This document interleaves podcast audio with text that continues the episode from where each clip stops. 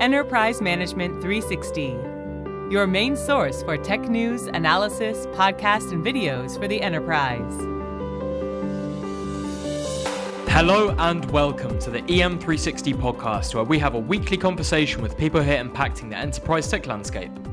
My name is Matt Harris, head of content here at EM360, and your host on today's episode. And today I'm joined by Suda Srinivasan. Suda is the VP of Strategy and Solutions at Yugabyte, and we're here to talk about the importance of database modernization. Suda, how are you doing today?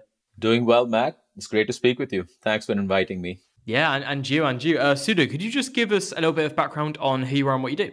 Sure. So my name is Suda Srinivasan. I'm a techie turned business person. Studied computer science, and I worked as an engineer at Microsoft in their uh, core operating systems division Later in my career, I made the switch to the business side, leading alliances, strategy, and marketing at several tech companies. I'm the VP of Strategy and Solutions at Yugabyte, the company behind Yugabyte DB, the distributed SQL database for modern transactional applications. Yugabyte DB is a relational database like Oracle, SQL Server, DB2, and PostgreSQL. So it offers relational data modeling that is familiar to most developers, things like tables, indexes, SQL queries, joins, transactions, and so on. But unlike those traditional relational databases, Yugabyte DB has a cloud native architecture and offers data resilience and disaster recovery built into the database itself. You can scale the database easily when needed with uh, zero downtime or disruption. And you can deploy database clusters across different geographic regions or zones and this is useful to keep data close to users for performance or for regulatory compliance with data residency laws and so on. One of DB's key differentiators is the extent to which it is compatible with PostgreSQL. Turns out that modern applications are embracing Postgres but struggle with data availability and scale. So DB retains the power and familiarity of Postgres while evolving its capabilities to a distributed cloud native architecture. So Yugabyte DB is essentially PostgreSQL for a cloud native world. And like Postgres, it's also 100% open source.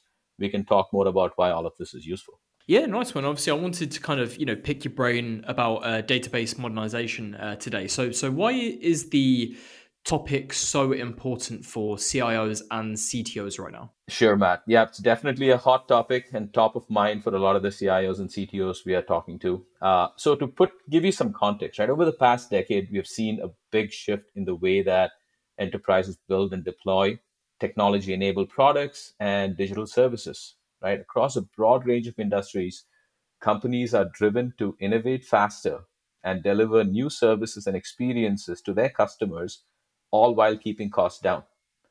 So, virtualization and cloud infrastructure, public and private clouds, enable this. So, we saw massive adoption of these technologies. These companies then changed the way that they built applications so they could make better use of that cloud infrastructure, right? So, we went from monolithic architecture to microservices and scale out applications that were designed to run on those commodity servers. We went from a waterfall development model to agile from trans- traditional admins and operations teams to DevOps and so on, right? We've all seen this. It's a, it's a familiar kind of shift that has happened. So now you have infrastructure and applications that can be programmatically deployed in minutes and scaled on demand when needed. But most business applications rely on a transactional database to store and serve data. And these applications now need a cloud native transactional database that matches the rest of the stack right? Because now you have one part of your stack that is kind of built differently, built for a different world, because legacy, legacy databases were not built for the needs of modern cloud applications. So you need a modern database that can be scaled quickly to meet unexpected demand without having to over provision resources. You need a database that that can stay up in spite of any infrastructure failures or planned system maintenance and you need to be able to deploy the database in hybrid and multi-cloud environments right so after a decade of infrastructure and app modernization we are now seeing a wave of database modernization as these companies go from traditional relational databases and NoSQL databases to modern cloud native transactional databases. And this is critical in order to realize the full benefits of digital transformation and this move to the cloud that they're all on. Okay, yeah, perfect. And and you know, to what extent are companies really tied to that legacy database technology, and and why is that bad? That's a great question, right? According to uh, some recent data that I had seen, Oracle, IBM, and SAP, all companies that have been around for on average about 50 years, still have 75 to 80% of the relational database market, right? Traditional database solutions like Oracle and SQL Server don't fully support the needs of modern applications. But because these databases are in the critical path of access for customers, and in many ways they define customer experience for these companies. Like if you're at a bank and you're making transactions, it is hitting a database at the back. So these businesses have been reluctant to change the database because it kind of just works. So instead of changing the database and moving to a modern database, they are working around these database limitations by engineering solutions in house. For example, to get more scale from a database, it's very common for these companies to add a caching layer or to implement something called manual sharding, where they break up a big database into smaller chunks and manage this in house. And again, to make the database more resilient to failures, these companies are implementing some kind of data replication solution as a bolt on technology, right? The challenge with this approach is that over time, it gets complex and it adds to the engineering burden.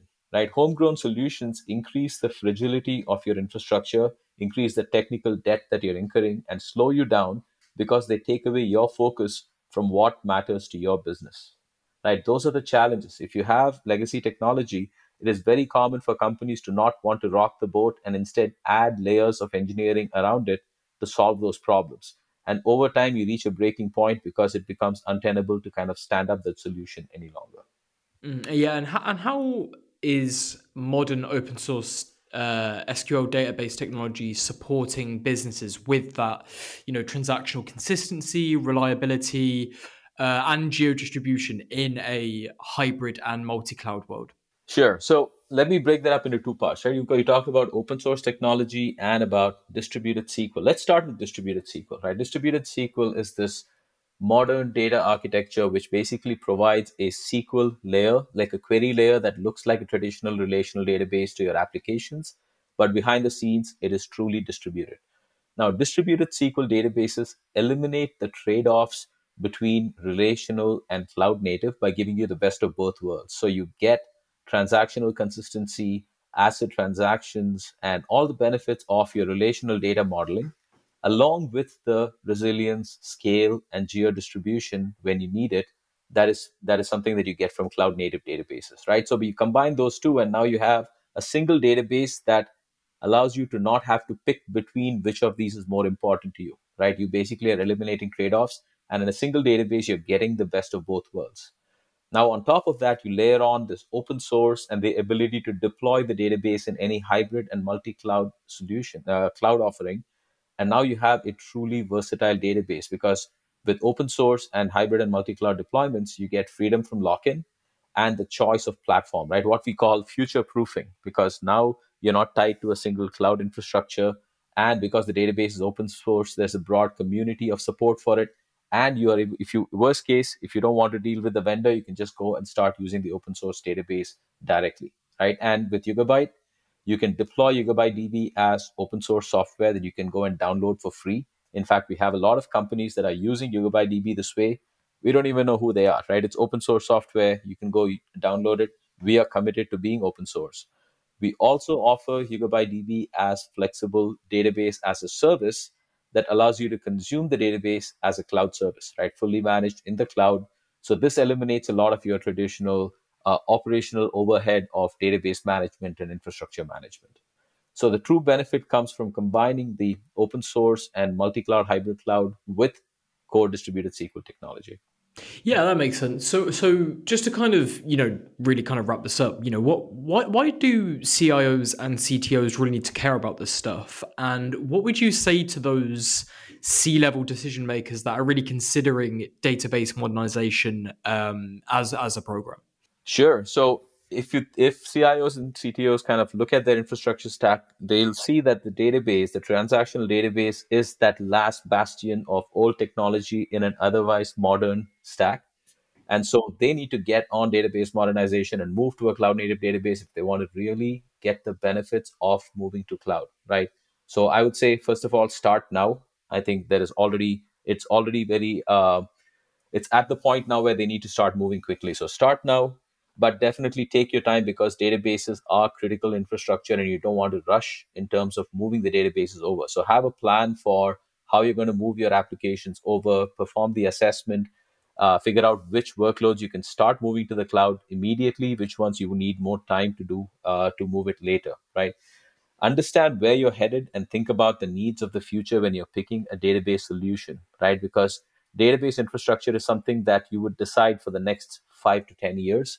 So think about what your business needs and application needs are going to be for the next five to 10 years at least, and pick a solution that kind of is truly future proof in terms of delivering what you need today as well as in the future. And the third point, and probably the most important for any large scale transformation effort, is it's not just about the technology, right? Very often, picking the right technology does not mean that you're going to succeed with transformation. So think about organizational transformation. Think about how you're going to migrate your databases over from the old to the new. Think about the enablement required to succeed. How are you going to get the organizational culture to shift, but also to train your teams to have the technical know how to operate in the new world. So when you kind of take all those factors into account, then you have a successful transformation initiative. That makes a lot of sense. Yeah, Suda, thank you so much for coming on today. I really do appreciate your time. Um, where can people go to learn more about yourself and learn more about Yugabyte? Sure. So I'm on LinkedIn and Twitter. So you can find me on LinkedIn or Twitter. Just look for my name. And Yugabyte, just go to yugabyte.com. We have a website that gives you all the information you would need. We are also we have a community Slack channel that you can join. Uh, go to the website and look at the community Slack link and follow it. And uh, of course, if you want to just download the software and use it, you can go to the website and download for free. And we have the a free, fully managed database offering that you can go sign up immediately and get started in five minutes with Yugabyte DB. Perfect. So remember, guys, that's yugabyte.com. Suda, I really do appreciate you coming on, and thank you to everyone else who listened as well. We hope you took a lot away, and we will be back next week with another episode in our podcast series. Until then, make sure you subscribe to this podcast on all major platforms.